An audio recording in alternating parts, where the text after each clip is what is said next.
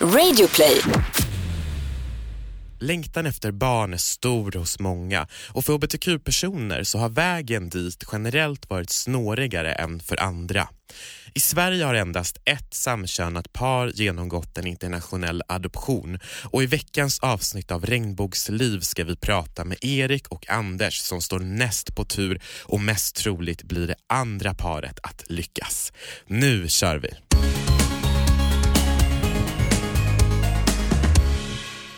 Om du undrar varför jag är hes, det är för att jag har varit ute på Kristallengalan och efterfestat. Det kanske förklarar varför du var ganska sen också. Jag försov mig lite grann, vid tidigare la tiden och eh, jag kände att wow, nu är det jobbigt, nu stressar vi hit. Jag kan säga, jag ringde dig typ 10-11 gånger tror jag. Och eh, vi ska väl vara här klockan 12 i studion. 11.35 eller något sånt där svarade du? När du ringer upp mig. Nej 11.30 ringer, 11.29 ringer Just det, och jag i panik har liksom fått tag på Amanda från eh, podden Alla våra ligg eh, Som ju också spelade in i samma studio som oss och bara såhär, snälla kan jag få låna din inpasseringsbricka? Så här, för jag har ingen, det är Tobias som har den. Eh, Men, så hon var en lifesaver och skulle komma och möta upp mig och hjälpa mig och så. Men sen så svarade du i alla fall, så i en taxi till DN-skrapan och nu är vi här. Precis, och jag hade jättetrevligt måste jag säga, jag, jag festade med många av våra tidigare gäster Clara Henry, stylisten Jonas Hallberg var där, och jag scoutade även lite framtida gäster Anton. Men Berätta, vilka då? Rickard eh, Söderberg, Ja, han har vi pratat med innan. Absolut, jag ska prata mer med honom och bearbeta där, men han verkade intresserad. Eh, Sen har jag också spanat in lite andra människor, jag vill inte säga för mycket för då blir det för mycket giveaway, men eh, alla verkade vara lite intresserade faktiskt. Ja, men alltså för mig är det verkligen, jag har inget intresse av att liksom scouta någon. Jag, jag vill mer att folk ska vilja vara med, och det har ju våra tidigare gäster velat, vi har ju inte liksom behövt övertala någon Precis, och vi har med oss väldigt spännande gäster idag Anton Ja, för idag kommer vi snacka om någonting som vi får mycket frågor om, eh, lyssnarbrev om, och det handlar om eh, adoptioner, eh, samkönade adoptioner internationellt då, det är ju ganska vanligt med eh, alltså närstående adoptioner inom Sverige. Men nu på den senaste tiden så har det blivit vanligare och vanligare att samkönade par prövar eh, att adoptera internationellt. Och jag har inte så bra koll på det här faktiskt. För visst är det så att det är tillåtet i Sverige för alla att adoptera, men det är utlandet som inte alltid tillåter adoption till Sverige då, och framförallt inte samkönade barn, tyvärr Ja, Samkönade par. Ja men precis. Nej men det stämmer, jag tänker vi ska snacka lite med våra gäster om det här, för de har ju bättre koll än vad du och jag har. Men jag läste på lite innan, så lite koll har jag, så du har rätt. Bra Anton, Ja. grymt. Jag är jätte- jättetaggad på att ta in dem och prata och liksom reda ut eh, allt det här. Ja men jag med, men innan vi gör det tänkte jag bara kolla med dig så här, för hur är din inställning till det här med barn? Nej men jag, jag gillar barn. Jag vill inte skaffa barn nu i mitt liv, för att min livssituation har ju förändrats väldigt mycket, vi har gjort slut, jag har eh, ny lägenhet by the way, jag vann budgivningen, Ja, grattis. alltså tack så jättemycket, det höll på i en hel vecka, budgivning och hit och dit, så nu bor jag mitt in der Smet, mitt emot cityterminalen till centralen, så det är riktigt bra. Så då är jag inte alls i någon position att skaffa barn nu. Men jag tänker att 20-årsåldern, det ska vara till att ha kul och leka, i alla fall för mig som storstadsmänniska. Sen när jag är i 30-årsåldern, då kan jag börja fundera på vem kan vara en lämplig pappa till mina barn och så vidare. Ja okej, jag Mm. fattar. Mm. Är du med? Jag är med, jag tror jag är med. Känner du igen det från när vi var tillsammans? Ja, alltså det, det är ju absolut, det känns ju som att du kanske är mer den här typ festkillen så. Nej men alltså jag måste, jag måste ju få leka av mig och leva lite mitt liv innan jag kan vara helt osjälvisk och tänka på ett annat liv. Ja men precis, för det är ju väldigt, är väl inget fel med Nej det? absolut inte. Och det är ju ditt liv som du ska leva, så det är Det är jättebra. mitt liv och ingen annans, som Charlotte Perrelli sjunger. Ja. Så är det. Och Anton, hur är din inställ- inställning? Har den varit eh, som den var när vi var tillsammans eller har den ändrats eller? Ja, alltså jag är väl kanske mer inriktad på det här med familjebildande än vad du är. Lite tidigare, eller hur? Ja, jag tror det. Och sen vet jag inte om det är för hur jag är som person eller om det är för att jag kanske där jag kommer ifrån Kiruna så är det vanligare att man skaffar barn tidigare, eh, så. Än i storstäderna. Jo men precis, alltså jag skaffade liksom hund när jag var runt 20 Så att jag, ja men du vet så här, man gör det mesta lite Cosmo, va, eller? tidigare. Ja, La Cosmo, min dvärgpinscher. Ehm, Nej men så, alltså ja, det är väl ingenting som är aktuellt för mig nu. Jag är också inte, jag lever ju inte i, tillsammans med någon. Men eh, det är någonting som jag, tänk, jag har tänkt mycket på. Men det, jag har tänkt mycket på så här krångligheten kring det också. Så det vill jag jättegärna snacka om med våra gäster. Jag tycker vi tar in dem. Ja absolut. Och eh, det är alltså, eh, ska vi ta in dem direkt bara? Ja, Då säger vi varmt välkommen till Regnbågsliv, Erik och Anders! Ja, nu får ni ta mickarna till er, nu har ni suttit tysta eh, tillräckligt. Hur kändes det? Ja, spännande att höra. Ja. verkligen. Hur ni ställer er till det. Precis, för ni är ju tillsammans med varandra Ja, vi är ju det. Ja, är det ringar på fingret jag försöker kolla på händerna? Ja. Ja, det är det, förlovning, Nej, Eller det är giftermål? Giftermål, när var det? Eh, sex år sedan. sex år sedan. Och det är ganska viktigt om man ska adoptera, just att man är gift. Ja. Okej, och hur lyder motiveringen till det? Ja, de flesta länder har ett krav på ett visst antal år som gifta. Det kan vara allt från två år till fem år. Ja. Så ni klarar det kravet ju? ja, precis. Ja, ganska bra. Ja. Ja, men för jag läste igenom eh, krav eh, spesar eller vad, vad man nu ska kalla det tidigare innan eh, eh, Kriterier? Ja men precis Och det, vissa länder har ju helt galna liksom, krav Det är ju allt på liksom eh, vikt, det är krav Nej. på, jo! Att man inte får vara överviktig Ja, eller? nej men vissa länder har krav på att man inte får ha ett vi- visst BMI eh, Vissa länder har också krav på att du ska ha en kristen tro Oh, men det måste vara kristna länder, där är det Mm. väldigt starkt Jag tror det var några sydamerikanska länder, men jag ska inte säga vilka för då kanske jag säger fel ja. Men om vi backar bandet till, eh, till er två, Erik och Anders, eh, eller backar ert band När började ni prata om det här med att eh, skaffa barn? Vi började nog ganska tidigt, tror jag. Om inte jag minns fel. Jag tror att det var första, efter första året ungefär började vi prata om det. Anders var från början ganska negativt inställd till att skaffa barn. Han var nog rätt inställd på att han inte skulle kunna få barn och därför ville han inte ha barn heller. Så att eh, jag började bearbeta honom kanske efter första året, tror jag. Det är ändå ganska snabbt Jo, det var det nog säkert. Ja, Det är som för mig säkert, för du kommer ju också från eh, norra delen av Sverige precis som jag gör Så det kanske är samma typ Lappland. av eh, Lapplands eh, syndromet Ja, jo men eh, precis. Jag tror att det var väl kanske lite väl tidigt. Mina kompisar hade inte börjat skaffa barn riktigt ändå. Men det var ju såklart att det låg i naturen att man skulle få barn tidigt. Och då var du 2021 eller? Då var jag 19. 19. 19? Oj, ja. Men hur reagerar du då Anders på det? Nej, det var inte så negativt egentligen, utan, men det är mer att jag trodde att det inte var möjligt. Eftersom eh, lagen fanns ju att vi skulle kunna få adoptera, men eh, det fanns ju inga länder som vi kunde adoptera ifrån. Precis, det är ju det. Så- Moment 22 Exakt. Så det spelade ju egentligen ingen roll och då tänkte jag att nej men vi, vi struntar i det och lever vårt liv utan barn istället. Ungefär. Mm. Ja, ja, men så var det nog. Men sen så blev ni ju överens om att försöka längre fram När blev ni det? Det var väl ganska snabbt ändå efter, ja vi gifte oss ju efter tre år och det var väl att det blev så tidigt som vi gifte oss var väl i princip på grund av att kunna skaffa barn i framtiden. Ja, precis. Att det var ett sånt krav att man skulle vara gifta för att kunna göra det. Och att man skulle varit gifta några år för att kunna godkännas. Så det var ju inte det här jättestora romantiska bröllopet utan det var ganska, ganska litet. Men Eh, väldigt med bara- romantiskt ändå, var det ju såklart. Ja, romantiskt var det, men Ja. kanske inte det där stora. Eh, och eh, hemligt. Så vi planerade väl bara i två månader. Mm. Och kanske bara några stycken gäster, ett dussintal Ja, det var eh, syskon och föräldrar om jag minns rätt. Ja, precis. Det var det. Det, var Det funkar ju det med. litet. Ja, men det var ett jättefint bröllop, verkligen. Var gifte ni er någonstans? Ute på Saltarö i Värmdö kommun där mina föräldrar har, hade ett landställe. Ja Eh, men Ja, ute på en klippa där. Det var vi. Ja. Ja, det är underbart, det är så jag också vill gifta mig, alltså borgerligt, ute i naturen, klippavsats, vatten, fåglar som flyger och det ska vara, uff. det är vatten och fåglar som flyger Jajamän, det är underbart Okej. Var det bra väder också? några. det var Ja, faktiskt väldigt bra. det var väldigt Sol och fint. 28 grader och sådär. Åh, Så det måste varit i juni ga- eller Ganska juli. svettigt. Eh, august, Slutet på augusti. 27 augusti. Ja. Då har ni bröllopsdag, ni har precis haft det? Ja, Yes. det har vi. I förra söndagen. Men wow! Sock- sockerbröllop är sex år. Nej men jättegrattis till sockerbröllopet! Och Tack, det, tack. Visste inte jag att det hette sockerbröllop Ah, varje år har ju någonting, Ja, mässingkoppar och Ja, grejer guld och silver vet jag ju Ja det vet du, det är sedan länge känt Men hur oroliga var ni för regn inför bröllopsdagen om jag får fråga? Jag var nog inte så orolig innan, men sen när man väl står där så förstår man ju liksom att vi måste ha regn annars, eller vi måste, Måste. ha sol, det får inte Ja. komma regn, annars kommer det här bli helt förstört. Eh, så det var ju väl då det började liksom verkligen landa att shit, nu måste vädret hålla sig. Och Vi hade väl ingen backup-plan? Nej, det hade vi inte. Vi var ju bara där vi ville gifta oss också, så jag vet inte hur vi hade löst det om det hade kommit regn. Paraflax, Ja, man får Ja. ringa partytält såhär, panik partykungen.se Jo men och sen så hade vi, vi hade Mona Salin som veg oss också och då kändes det som att skulle det ha kommit regn så var så här, vad gör vi med henne? Vi hade ju inte tänkt på att ta med något till henne heller så att inget där, vi hade inga planer på att det skulle regna, så sen när vi väl skulle gå ner dit så kände jag, nu måste det vara sol hela vigseln.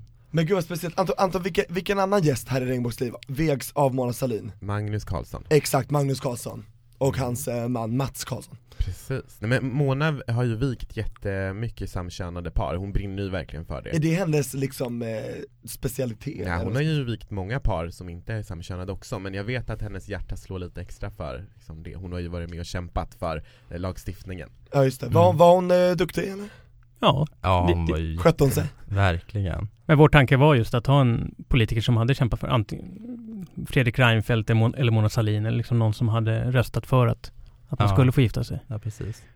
Om vi ska spola fram bandet lite till eh, ert första möte som ni hade med någon form av myndighet, för jag misstänker att det är typ social, eh, vad är det? Vem är man? Det är väl familjerätten va, på kommunen? I, Ja. I sin stadsdel eller Ja, om det är Stockholm eller en kommun om det är ja. en lite mindre kommun. Och vilken stadsdel har ni i? Södermalms stadsdel. Södermalm? Mm. Okej, så då ringde ni dit och sa att vi, vi funderar på att eh, påbörja en adoptionsprocess? Ja, precis. Just det, vad händer då? Då blir man tilldelad en socialsekreterare som ska börja utreda, eller starta utredningen helt enkelt. Så då blir man kallad till ett första möte eh, på kommunen. Och där får man liksom ja, presentera sig själv och vad man har för funderingar och sådär. Och de utreder hur lämpliga ni är som föräldrar? Ja, ja i princip. Det är ju det de tittar på. Sen också lite så här generellt hur man är som medborgare, att man eh, Ja det är väl i, i sl- i slutändan hur man är som förälder, men man måste ju liksom ha vissa kvalifikationer att man ens får liksom starta utredningen egentligen som en först, ett första steg. Rent brottsregister kanske? Ja, precis. Ehm, och lite, ja men det var väl det som var den första tror jag, just brottsregistret. Brottsregister, inga stora skulder hos Kronofogden och, inga prickar liksom där Nej. och det är väl bra eftersom det är barn som har haft en väldigt tung start i livet. Och då är det viktigt att, att de inte kanske hamnar hos ett par som inte är lämpliga som föräldrar. Mm, Även om man Precis. Just när man är inne i det kan tycka att det är väldigt mycket papper och sådär att samla ihop. Så Mm. i slutändan så är det ju för barnets bästa. Och en författad mening jag har om er det är att ni har ett väldigt rent brottsregister och inga prickar i registren Ja, Stämmer det? Ja nu är vi ju ändå ganska nära adoption så vi har klarat, klarat oss igenom de oss grejerna. precis. Ni har inga anmärkningar där kan man ju säga Nej. Nej, en fortkörning har jag men den syns ju inte i brottsregistret. Vad bra, vilken tur Men efter det här mötet då, då gick ni vidare till, för då, då blev det någon form av godkännande eller? Ja, liksom den första, ja, mitt första godkännande att så här, vi, de påbörjar vår utredning helt enkelt. Efter hur lång tid? Eh, ja, men jag vet inte hur lång tid det tog, jag kommer inte ihåg riktigt. Samtidigt ska man anmäla sig till en eh, kurs också. En, vad heter den kursen? Ja, eh, oh, gud vad heter den? Föräldrautbildning, Ja. typ. Ja. Så man får gå två lördagar och två söndagar. Där, Okej. med, Ja. med fyra andra par. Vad får man lära sig på en föräldrautbildning undrar jag? Det är inte så mycket typ så här, så här tröstar du ett barn som är ledsen, utan det är mer eh, typ vad kan man förvänta sig av ett barn som är adopterat när det gäller anknytning? De pratar väldigt mycket om anknytning. Vad är det man, vad är det man ska titta på eh, hos ett barn som är adopterat när det gäller anknytning? Vilka tecken kan finnas till ohälsa eller att vår anknytning inte fungerar? Så det är ganska mycket fokus just på den delen, att kunna möta ett barn som adopteras. Så betonar de väl väldigt mycket också att man inte ska vara rädd att söka hjälp om Nej, precis. Det- Men sen också en, en typ förberedande utbildning att det här är de barnen som adopteras idag. Eh, så att man är förberedd på att många barn har olika behov. Eh, att det finns, ja, det finns rasism i samhället, det finns utsattheter av olika anledningar. Så att man som adoptivförälder eh, kanske inte kommer på det när man får sitt barn utan att man är förberedd på att det här kan jag förvänta mig när det väl händer. Och hur gamla är barnen då? För det måste ju vara väldigt skillnad på ett barn som är ett och ett som är två Som inte kan prata och som kan prata och liksom lite så Ja, det är ju jättesvårt för de pratar också om att, att barn i den här anknytningsfasen faktiskt kan gå tillbaka i sin egen utveckling. Att ett barn som kanske är eh, blöjfri eller kan prata när de kommer till en familj och känner att de har en trygghet faktiskt kanske, kanske går tillbaka och inte kanske behöver blöja ett tag och kanske sluta prata. Eh, så att det är nog väldigt olika beroende från barn till barn. Eh, Men barnen generellt är väl från ett år och ända upp till tio kan de vara. ja. Eller elva. Tio, elva år. de flesta. Men, eh, Ja. men just Sydafrika då som vi ska adoptera ifrån, där är väl nästan alla barn mellan ett och två, några är mellan två och tre.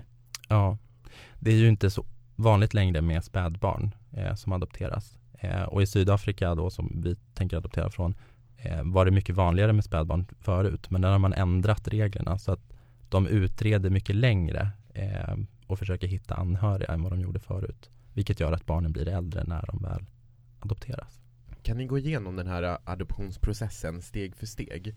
Ja, det, jag tycker det är svårt att komma ihåg vad som kom liksom i kronologisk ordning. Men det börjar ju egentligen med den här första mötet på kommunen. Och sen så måste man anmäla sig och gå den här föräldrautbildningen. Och när man har gjort det så kan man väl säga att själva utredningen startar. Då är man godkänd på den utbildningen och har fått alla förutsättningar. Eh, och då liksom börjar man boka upp Ja, för oss var det, man måste, det är lite så här läkarundersökningar, massor med utdrag. Jag kommer knappt ihåg alla olika utdrag som det var. Det är väl polis och försäkringskassa och Ja, Kronofogden. Kronofogden bland annat. Och Ja. sen eh, intyg från, från arbetsgivare, hur mycket man tjänar och så vidare. och vad man gör, vad man jobbar med. Eh, man måste också ha referenser från anhöriga som berättar hur man är med barn, eh, hur man är som person, hur vi är som par. också. Oj, får jag bara fråga, hur skaffar ni sådana? Vem frågar ni då? Typ morsan? Kan inte du bara Ja, skriva men man, får, fint här? man får faktiskt inte fråga föräldrar av någon konstig anledning. Det kanske är att barn, sina egna barn vill man det bästa liksom, så man förskönar allting. Men det var ändå tvungen att vara någon som hade egna barn. Eh, I alla fall några var tvungna att ha egna barn. Eh, och såklart personer som har sett oss tillsammans med barn som vet hur vi fungerar. Vilka blev det då till slut? Någon syster eller bror eller kusin eller? Ja, det blev två syskon och så varsitt syskon då. Och sen eh, två nära vänner. Just det. Och vad skrev de då? Exemplariskt uppförande Ja, såklart. Nej, men jag, en grej som jag verkligen kommer ihåg, det är en av våra närmare ja, bästa kompisar. Hon eh, beskrev så fint, i, vi har ju Anders syskonbarn och så här, våra kompisar småbarn, det är ganska ofta hemma hos oss och vi är gärna barnvakt. Och då har vi en, en gul så här, backlåda med, med leksaker. Eh, och hon beskrev det så fint i den här referensen att vi har den här lådan i vår lägenhet och vi tar alltid fram den när det kommer barn. Så att det tyckte jag var ganska målande liksom för hur, hur vi är, att vi har den här lådan och att vi typ är som två små barn själva som gärna plockar fram den när det kommer andra barn. Mysigt Skulle ni, har ni blivit bemötta annorlunda än det icke samkönade paret på något sätt i den här processen? Ja, men det är nog att vi har blivit eh, annorlunda bemötta. Men inte om det är på något negativt sätt utan snarare en nyfikenhet många gånger. Ja, Att både bland läkare som ska göra eh, läkarundersökningen och så vidare.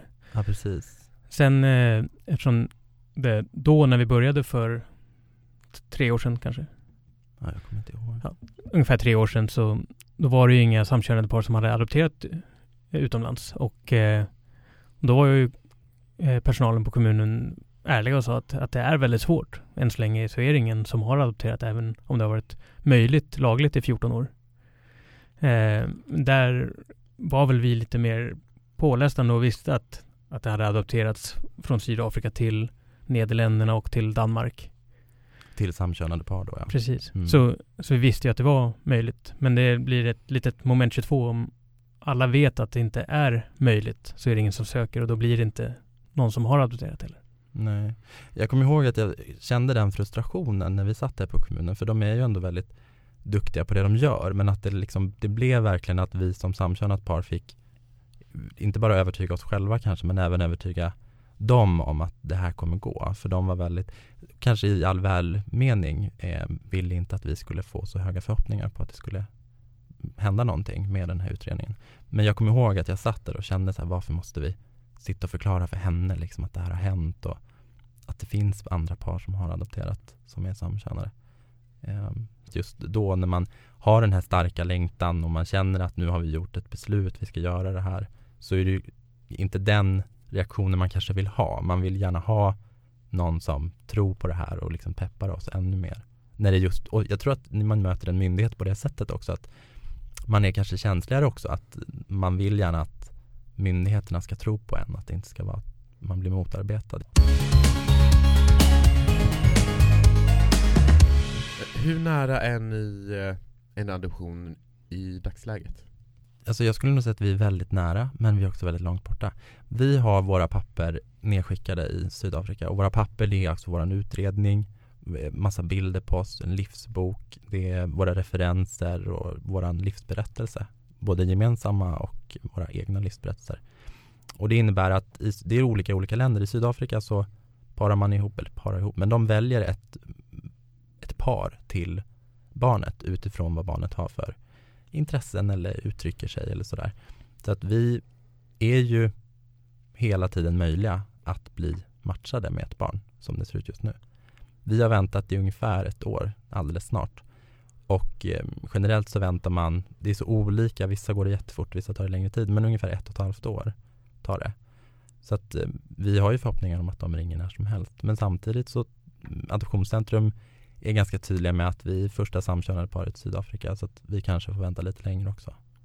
Men det där är intressant, jag tänker bara på barn som är så små Hur vet Ja. man vad de har för intressen? Ja men och det är något som jag också har reflekterat över men det kan vara sådana här små grejer som att eh, de kanske har en fotboll på barnhemmet och den här eh, det här lilla barnet spelar gärna fotboll eh, och sen står det i Anders eh, personliga livsberättelse att han har varit en fotbollsspelare till exempel och då kan det vara något som de är så här, ja men då ska det barnet till den här familjen. Har det varit det?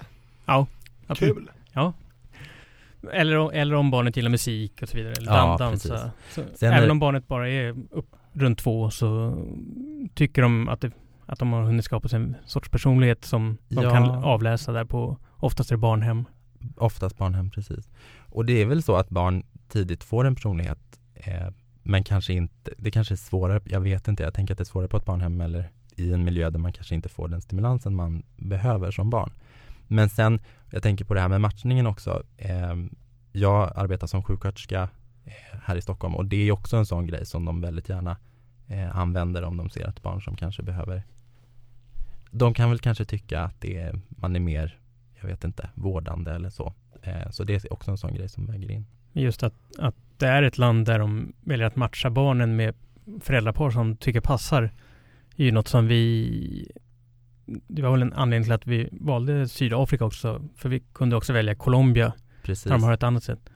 Många, många länder kör på en strikt eh, kölista. Ja, har man skickat för ett år sedan och kan man nu vara först i kön och då får man nästa barnet. barn som behöver föräldrar. Det är som en Medan- bostadskö ungefär Ja, ungefär. Ja, Medan i Sydafrika där försöker de verkligen, ja men det här lilla barnet behöver en förä- föräldrar som är på det här viset. Mm, ja, ja, Och det tyckte vi var viktigt. Då, ja, ja, precis. Men är ni helt säkra nu eller Alltså på att det kommer bli en adoption? Det är väl en sån grej som jag verkligen inte kommer glömma med den, hela den här processen. För vi, det började med att utredningen och våran socialsekreterare var väldigt så här, ja men ha inte höga förhoppningar. Och sen så när vi väl eh, skulle skicka våra papper, man ställer sig först i en kö, nu adopterar vi via Adoptionscentrum, det finns olika organisationer i Sverige. Eh, och då köar man först i ett land för att få skicka ner sina papper dit. Och då stod vi i Sydafrika, vi stod också i Colombia tror jag. Ja. Eh, men så blev det våran tur att skicka i Sydafrika och då ville vi gärna träffa dem och bara prata liksom hur våra, ja, hur ser det ut för oss, vad är våra chanser? Så vi åkte faktiskt dit, det behöver man ju inte göra om man bor någon annanstans i Sverige, men vi hade ju möjlighet att göra det. Eh, och då träffade vi en kvinna där som var helt fantastisk och jag kommer ihåg att vi frå- jag frågade henne hur, kom, hur, hur ser chanserna ut, vad kommer hända? Och då tittade hon bara på mig och så sa hon, ja men ni kommer ju få barn. Ni kommer få barn. Vi vet bara inte när. Och då blev det verkligen så här, men jag känner det fortfarande i mig att det var en sån otroligt fin stund att jag förstod att jag kommer att få ett barn. Eh, den här liksom långa resan som verkligen, det blev, det var verkligen då det verkligen tändes en, en eh, ja det blev, det blev ljust liksom. Gnistan Ja, ja, det blev så verkligt också. Och när någon som sitter där verkligen säger till oss att vi kommer få ett barn. Eftersom att vi är de första som skickar till Sydafrika så blir vi en pilotfamilj. Eh, vilket innebär att de kommer inte skicka några andra samkönade par till Sydafrika förrän vi har fått barn och man har sett och kunna de vill ju gärna utvärdera hur har det gått och hur har processen sett ut för oss. Eh, så att eh, om det inte är något annat par som skickar till Colombia nu, det kan det ju såklart vara, så blir vi det andra paret som Förhoppningsvis är det fler som skickar. Förhoppningsvis är det det, eh, för det finns fler par som eh, är utredda och är med, eller vad man säger, köar i Adoptionscentrum, men som inte har skickat några handlingar ännu. Så att vi hoppas ju att det blir fler och fler, så att så jag tänker också så att länderna förstår att de, de här familjerna finns, att inte vi hamnar på sidan på något sätt. Ja. Har ni kontakt med andra samkönade par? Finns det någon grupp, forum ni pratar, utbyter? Ja, det, det paret som har fått eh, jobbar, ja vi är kollegor kan man säga. Vilken slump! Ja, det är en väldigt rolig, Att du har träffat på honom i något sammanhang inom jobbet. ja precis, precis. Vilket underbart sammanträffande. Ja, Och sen så på utbildningen så träffade vi ett par också. just det. För ni var inte det enda samkönade par på den här utbildningen, med fyra par. Nej, av, Nej. Av, nej precis. Ja, vi var vi plus fyra par till. Och då av fem par så var det två samkönade par och, och tre straighta. Mm. Vilket var lite överrepresenterat kanske. Ja men jätteroligt. Jätte, helt rätt Ja, tycker jag. verkligen. Men vad skulle ni vilja ge för tips till eh, det samkönade paret som lyssnar och eh, själv funderar på att påbörja en sån här process? Vissa så här formella tråkiga saker är väl dels att ställa sig i kö tidigt om man nu känner att man vill adoptera. Och eh, även tänka på giftermål ganska snabbt. Det är det inte bara Ja. för inte bara för samkönade par utan för alla som ska adoptera så är det många som eh, inte tänker på det riktigt. Att, att många länder kräver att man har varit gift ett visst antal år. Just det. Och då förlängs hela processen bara på det. Annars eh, Sköt dig, inga prickar i registret, betala räkningar, Ja. inga parkeringsböter. Men vad fint, det här samtalet har gett mig ändå lite så här hopp, för jag trodde att det varit helt omöjligt med adoption Alltså jag har verkligen tänkt att Jag det också är faktiskt. helt omöjligt Men bild, bilden har ju också varit bland, bland många av mina homosexuella vänner så att alla tror att det inte är möjligt, precis som ni säger. Och då är det heller ingen som har velat betala köavgift och så vidare för att man tänker att det är både känslor och tid i sjön. Abortkastad. Mm. Men vad bra att ni är här och sitter och säger det ni säger, för då, som du sa, mörkertalet är säkert stort, många går och tänker, men då, då kan ju varken adoptionscentrum eller andra länder veta att det finns de här paren som du sa. Nej precis, precis. Jag är jätteglad att ni kom och berättade er historia idag Är det någonting som vi inte har pratat om som ni tycker att vi borde ha frågat eller? Nej, inte, äh, inte direkt. Nej Men då återstår det väl bara för eh, mig och Tobias att önska er lycka till och hoppas att det blir en, en adoption snart Tack så mycket. Tack. Ja, håll oss underrättade, vi kommer försöka hålla koll och så, det blir kul att följa upp. Ja, verkligen. Tack för att ni kom. Och eh, som vanligt, du som lyssnar, in och följ oss på Instagram och Facebook där vi heter Regnbågsliv. Och skicka jättegärna ett meddelande och skriv vad du vill att vi ska ta upp för ämnen i kommande poddavsnitt så, eh, så löser vi det helt enkelt. Precis, eller en kommentar eller någon reflektion, vi tar emot allt. Vi har ju haft väldigt fokus på hbtq-profiler tidigare och nu har vi ju breddat oss som ni kanske märkt. Eh, så alla tips är jätte, jätte välkomna. Ja, och vad tycker ni om det? Säg gärna, om, tycker, vad, vilka vill ni höra, vad för typ av historier? Och om ni vill ge ett omdöme på er poddapp, iTunes till exempel, får ni jättegärna, jättegärna göra det. Jättegärna. Ja, tack för att du lyssnat. Ja, tack Erik och Anders!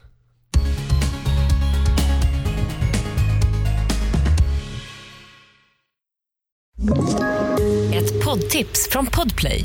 I fallen jag aldrig glömmer djupdyker Hasse Aro i arbetet bakom några av Sveriges mest uppseendeväckande brottsutredningar.